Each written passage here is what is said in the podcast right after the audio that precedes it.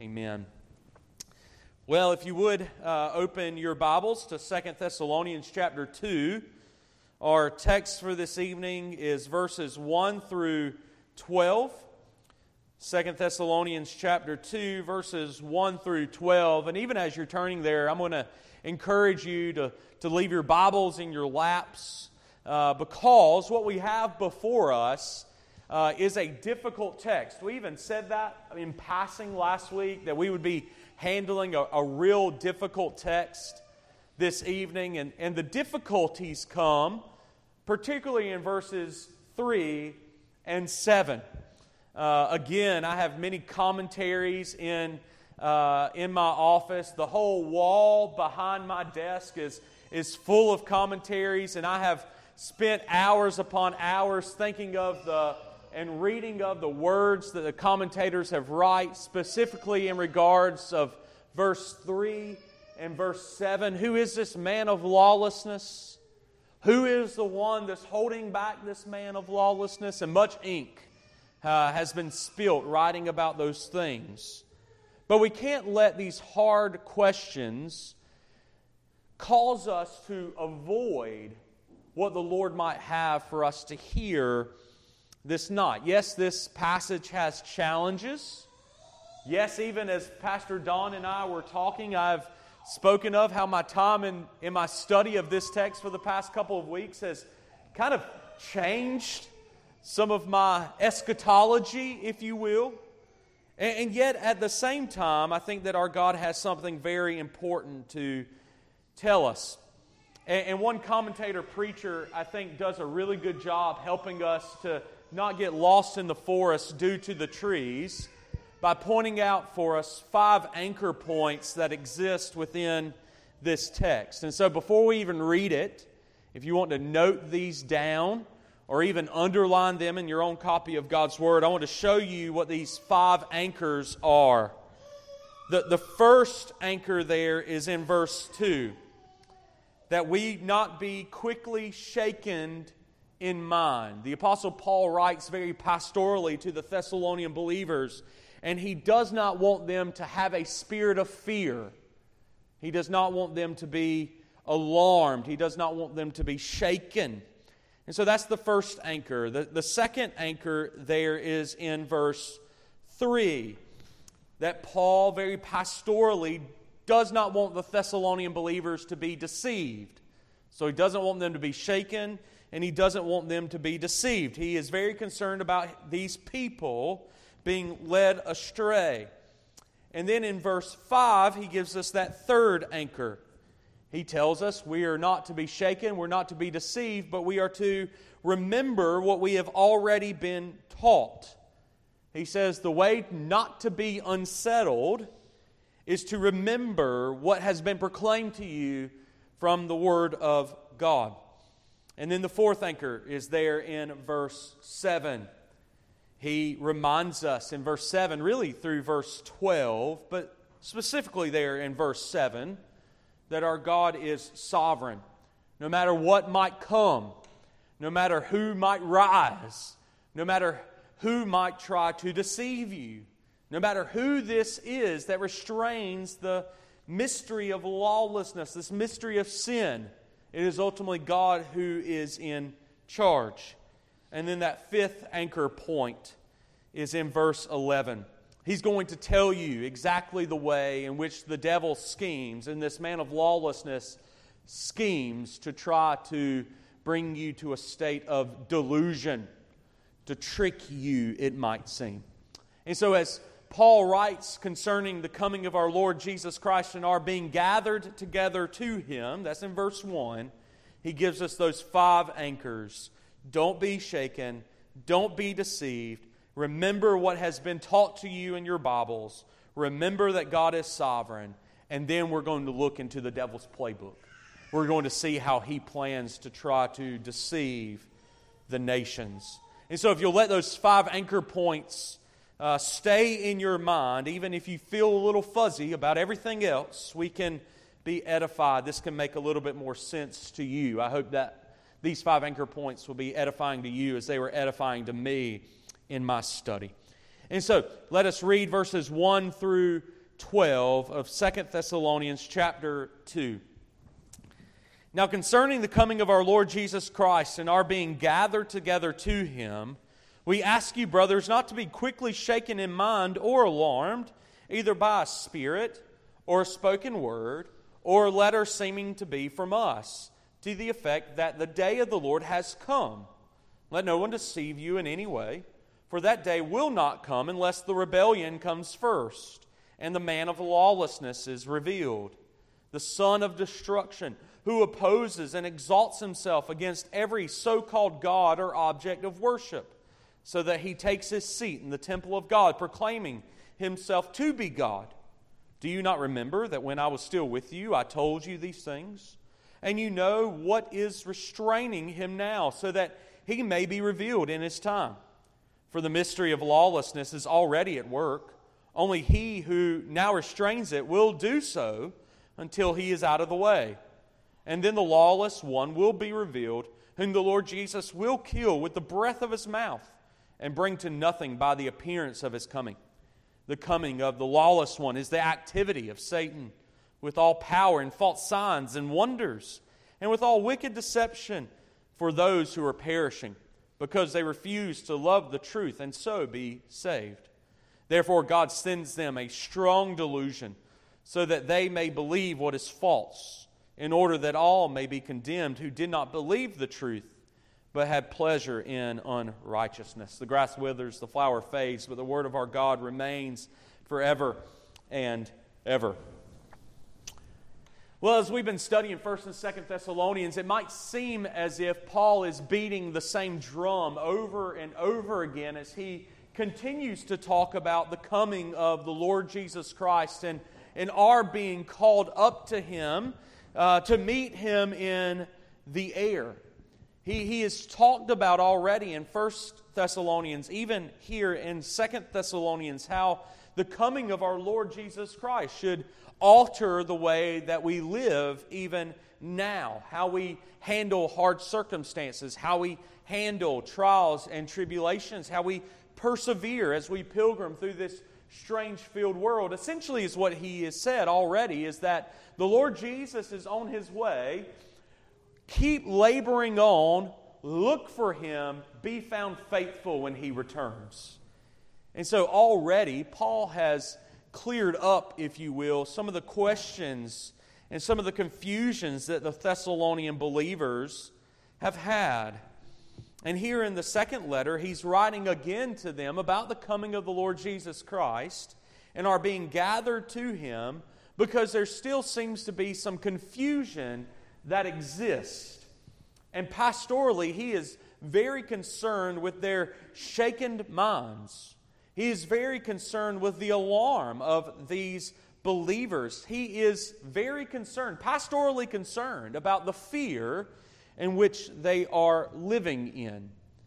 And I think that historical context matters here when we think about the Thessalonian believers we have to understand that the Thessalonian church is predominantly, if not exclusively, Gentiles. A number of times already, Pastor Don and myself has reminded you of that fact as we've journeyed through these Thessalonian letters. But you have to understand, as, as Roman Greco people who have never heard the apostles' teaching until Paul showed up, who don't have Jewish Old Testament backgrounds, as Paul begins to talk about the coming of the Lord Jesus and are being gathered up to him in the air, fully glorified, it causes them to scratch their heads. We, we know something of Roman Greco culture. We know that they're very Gnostic in their thinking, which means simply that they believe that everything concerning the body is wicked. And, and so, Christ would never come again in bodily form. If he is to be the perfect, righteous Son of God, surely that means that he will cast away this wicked body and he will come in a purified spirit. And surely that means that we won't be reattached to our bodies because our flesh is wicked. Surely it will be a, a pleasant place where our souls are purified, but away from our bodies. This idea of Christ coming back in bodily form and, and Christ reuniting us to a glorified body causes them hesitation, causes them pause, maybe even causes them disgust.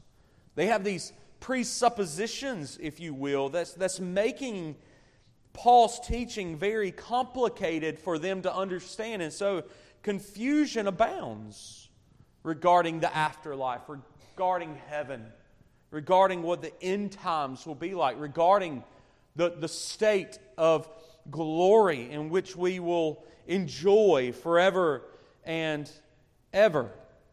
And so, as Paul preaches, as he's with them, as Paul leaves, even as Paul writes his first letter to the Thessalonian church, you, you actually see that he is concerned, yes, with their being shaken in mind or alarmed, but it's because they have received false teaching.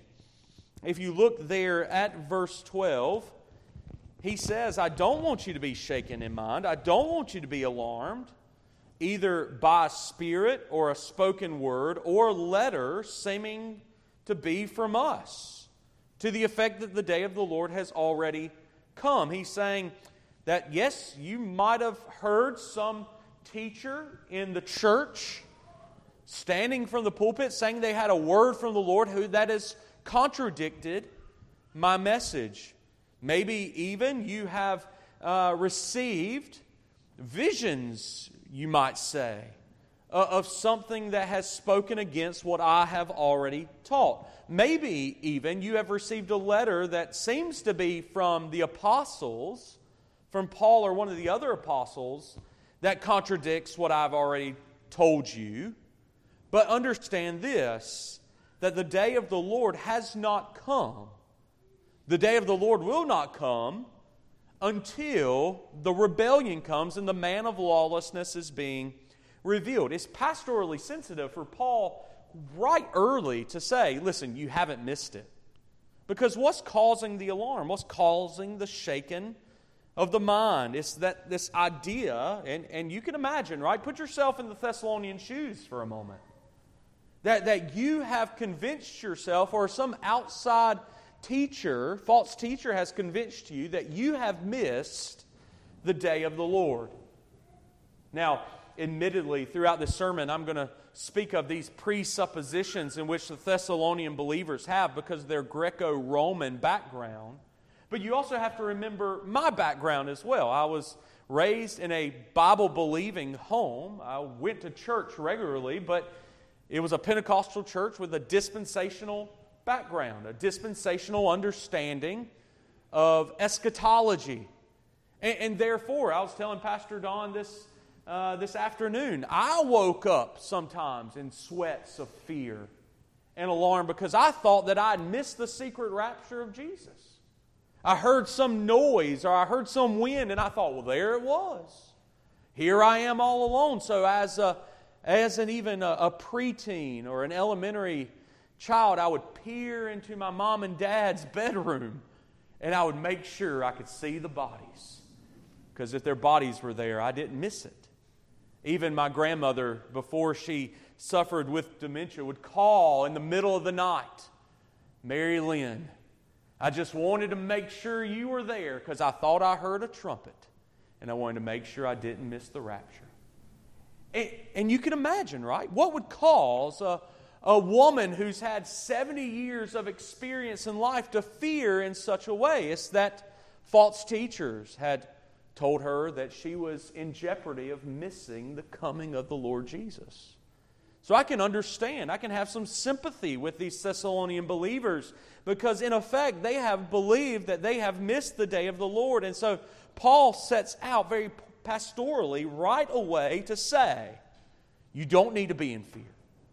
The Lord actually has commanded us not to be in a spirit of fear, but we are to have a spirit of power and of love and a, and a sound mind, and therefore know what is going to take place before the Son of God returns and gathers us up with him in glory. Now, just as a little bit of a side note, I know that we believe in the infallibility, the inerrancy, the authority of Scripture here. At First Presbyterian Church. We, we strongly believe, even as we heard this morning in our sermon, that, that as our God is faithful and true, so is His Word faithful and true. But that doesn't mean that we wrestle with, that doesn't mean that we don't wrestle, better yet, with hard questions. Paul's not condemning them for wrestling with hard concepts of the Scripture. Even, even tonight, we'll leave with questions. Even, even myself, as I stand here and preach this section of, of God's Word, I have questions that, that I just cannot answer. And yet, we're not supposed to wrestle with these questions with a sense of fear. And we're not supposed to wrestle with these questions by ourselves. And so, pastorally, I cannot reemphasize that enough. Pastorally, Paul comes alongside of them and is dealing precisely with that kind of situation. These people's faith has become unsettled. They've, they, they've thought that they have missed the day of the Lord. And, and Paul says, I don't want you to be shaken. That's the first anchor of this text. And the second one is there in verse 3. I don't want anyone to deceive you in any way. Look back at verse 3 if you still have your Bibles open. He says, For that day will not come unless the rebellion comes first and then the man of lawlessness or sin, I actually think that the manuscripts that say sin, the man of sin is, is more proper here. But the man of lawlessness is revealed, the, the son of destruction, who opposes and exalts himself against every so called God or object of worship, so that he takes the seat in the temple of God, proclaiming himself to be God. And so Paul says very quickly as he addresses these questions, these issues, this alarmness that exists within the heart of the Thessalonian believers, he says there's actually a definite way that you can know that you have not missed the day. You haven't missed it, but let me actually tell you why you haven't missed it. Because before the day of the Lord happens, the rebellion will come, and this man of lawlessness, this man of sin, will be revealed. And before we can even tackle who this man of lawlessness is, before we can even run there, we have to notice what Paul is doing first. He's saying, You can know. In other words, Paul is saying there is something that has to happen before the day of the Lord. There is something that has to take place. There, there are noticeable marks within the course of history. He's explaining the, the definite way in which the Lord will reveal the coming of the Son. And therefore, Thessalonian believers, you have not missed it. But that still leaves us with the question, doesn't it? Well, what is this rebellion? Or this, maybe your translation of God's word says apostasy. Who is this man of lawlessness? And for 2,000 years, for 2,000 years, people have taken stabs at who it might be all the way back in the early church. You had all of these believers and probably even the apostles saying that the leading candidate for this man of lawlessness, this man of sin, was, was the Roman emperor. Especially when the Roman emperor was Nero, right? We've, we've heard the, the hatred that the emperor Nero had for the Christians, so much so that he would dip them in wax and use them as burning candles for his orgies and his parties. Surely he was a good candidate. Well, Nero lives and dies. And then after him, there's more Roman emperors who would make good candidates of this man of lawlessness. But then after Constantine comes and he's converted to Christianity, where's our options now? Well, it has to be the Vandals, right? These, these wicked men, these tribalistic men who are trying to take over Rome, who are trying to take over North Africa, who are moving into Europe, who is invading the Roman Empire. And eventually, in 455, we know our history well, I hope, that they do. And so here we are, these Vandals these tribalistic men, surely one of them is this man of lawlessness. Surely this is the rebellion against this Christianized Roman Empire. But what happens to the Vandals? They are met with the gospel and they are changed. So, who's next? Well, we could move through to the spread of Islam through the Roman world, all the way up through Spain, across North Africa, into Europe, and we can say, surely the man of lawlessness is Muhammad. In the Middle Ages, it surely was not just the Pope, but the evil popes of the Roman Catholic Church. Well, then, as the Reformation's building up and the Reformation comes, it's not just the wicked popes, it's all the popes. And just to return the favor, all the popes are saying, well, it's Martin Luther. And then throughout history, of course, we continue to make stabs at it like men, wicked men like Adolf Hitler.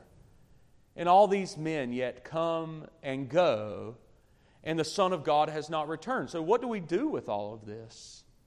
Well, we can't go farther than the Word of God, can we? Just as Paul spells this out for us, what are we to be looking for in this man of lawlessness, this man of sin?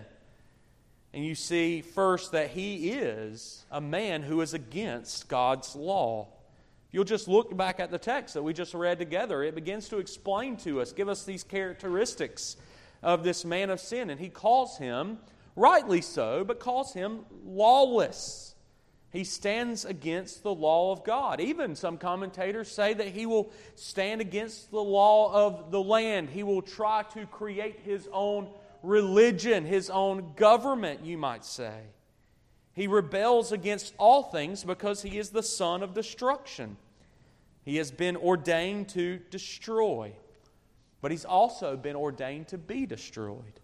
That's the one thing Paul's telling you in this passage that he will come and he will destroy because he is a man who is full of sin, full of lawlessness, and yet at the same time, he is a man who will be destroyed. Why will he be destroyed? Because he sets himself up in the place of God. He tells you in verse 11, even, look down at that next to last verse of our text. Therefore, God sends them a strong delusion so that they might believe what is false. If you're using a King James Version, they get it better than the ESV here. What is the lie? What is the law? And what is the law? Well, that language is brought to us in Romans chapter 1. The law is exchanging the Creator for the creation. And so, this new law, this new government, this new religion, as the man of lawlessness places himself up in the highest of powers, all of it's going to be focused upon exchanging the Creator for the creation. That we would believe the lie. That is what he is searching for. That's what he's working towards. And so Paul says, I don't want you to be shaken, but I also don't want you to be deceived by this man of lawlessness and this spirit of rebellion. I want you to remember what you have been taught. That's the third anchor, remember? There in verse 5 Do you not remember that when I was still with you, I told you these things?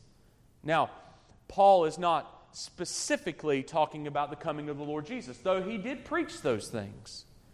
He, he preached a robust view of eschatology. He preached a high view of Christ. He preached that the living Lord would one day return for his people to usher us into glory, to gather us up together with him.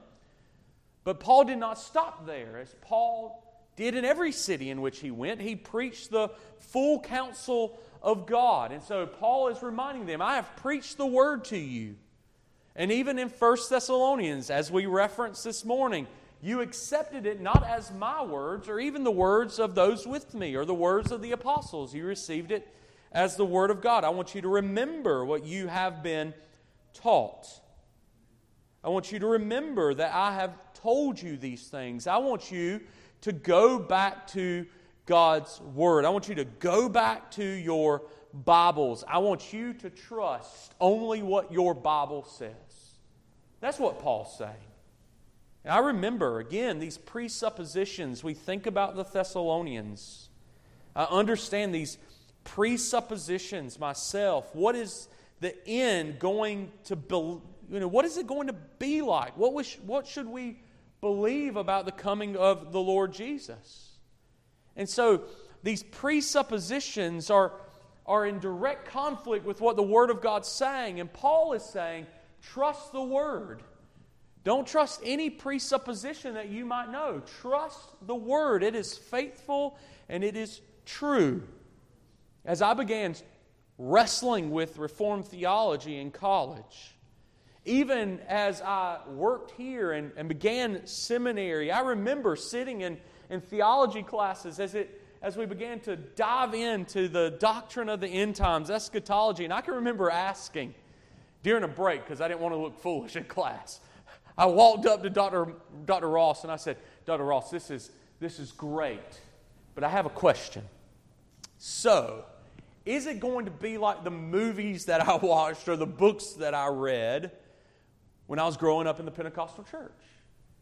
Is there going to be this Armageddon in the valley of Megiddo where there's going to be tanks and, and helicopters and planes? And, and, and, and when are we going to attack China and Russia? It was always China and Russia. Rightly so, I think. Uh, but it was always China and Russia. We did have a couple of false prophets come through the church that said the Antichrist would rise out of Spain, and I never understood that. But nonetheless, when, when is all this going to happen? And Dr. Ross did his belly laugh, and he goes, It's not. Matt, trust the Bible. Don't go any farther than what the Bible says is going to take place at the end of time. And that's what Paul is that's what Paul is encouraging these Thessalonian believers to do as well. Paul's saying, you need to look. You need to go back. You need to, to remember what I've taught you. You need to focus in on the Word of God and anchor your soul, anchor your mind, anchor your actions there. Don't go any farther. And if you get held up in one of the texts of the scriptures that you remember, go to other scripture. Let, let scripture interpret scripture we often say. But don't go farther than the Scripture. Remember what you've been taught. And what you've been taught in verses 7 through 10, especially verse 7, is that God is sovereign. For the mystery of lawlessness is already at work. Only he who now restrains it will do so until he is out of the way. Remember at the very beginning of this sermon, I said the reason why so many commentators have written so many pages on this text is verse 3 Who is the man of lawlessness? and verse 7 Who is restraining the man of lawlessness? And all good commentators have disagreed. My favorite theologian, or one of my favorite theologians, right now, he's my favorite theologian. They change so often. Uh, but, but my favorite theologian right now is B.B. Warfield. I'm reading the authority and inspiration of the Scripture. B.B. Warfield thought it was the Jewish state. Most commentators today think that Paul had in mind the Roman Empire. Some of the better commentators of church history, including William Hendriksen, that is one of my go to commentators, especially as I'm wrestling with hard texts like we are tonight. He says it's just the principle of government in general which restrains evil, just as Paul says in Romans chapter 13. Here's the answer I have for you I don't know. But, but I know ultimately who is restraining the man of lawlessness. I know who ultimately is restraining the rebellion. It's the same one who sends the spirit of delusion.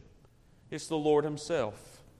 You see, what the big scope here in verses 7 through 10 is that ultimately it is God who is in control of all things, whoever this restrainer might be. And I seem to agree with William Hendriksen in thinking it's the principle of the government in general, as Paul writes in Romans 13. But even if I'm wrong, I know that, that the government would only be an instrument in the hand of a sovereign God. It is God who ultimately restrains evil. And this is beautifully and awesomely put before us if you just look at verse 8 and see what is going to happen when the lawless one is revealed. It's almost as if it, it's, it's almost as if Paul writes to, to get you trembling in your boots just a little bit, all for him to go, you should probably stop that. Because when the lawless one is revealed, when the spirit of rebellion comes The Lord Jesus, look at the language, will kill with the breath of his mouth and bring to nothing by the appearance of his coming. It's going to be radical and complete. Jesus' victory will be overwhelming as he defeats the man of lawlessness and the spirit of rebellion.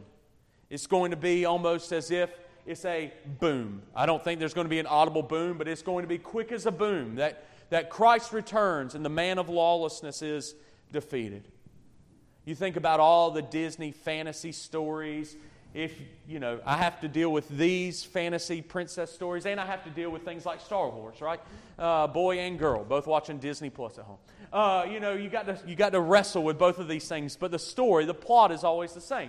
It seems as if evil is going to win. The hero sweeps in and just by the skin of his teeth defeats the enemy. That's not the story of the coming of the Lord Jesus Christ. It's not going to be a victory by the skin of his teeth. It's going to be an absolute, overwhelming destruction of the man of lawlessness. We cannot forget that God is completely and overwhelmingly sovereign in the midst of all these things. And then one last thing, and I know I'm over time already, but one last thing comes to us in verse 11. That fifth anchor. Paul wants to tell us how the evil one, how Satan himself, alongside of this man of lawlessness, how he will try to trick us, how he'll try to bring about a strong delusion how he will work to cause us to believe what is false in order that we might be condemned. Well, we mentioned it before. He wants us to believe in the lie. At the end of verse 11, it says in your ESV, what is false. The King James says, what is the lie? The lie is Romans 1 language again, replacing the Creator with the creature, worshiping the creature instead or rather than the Creator. Paul calls that in Romans chapter 1 the lie, and that fits perfectly with the man of lawlessness here. He's going to place himself up in Jerusalem.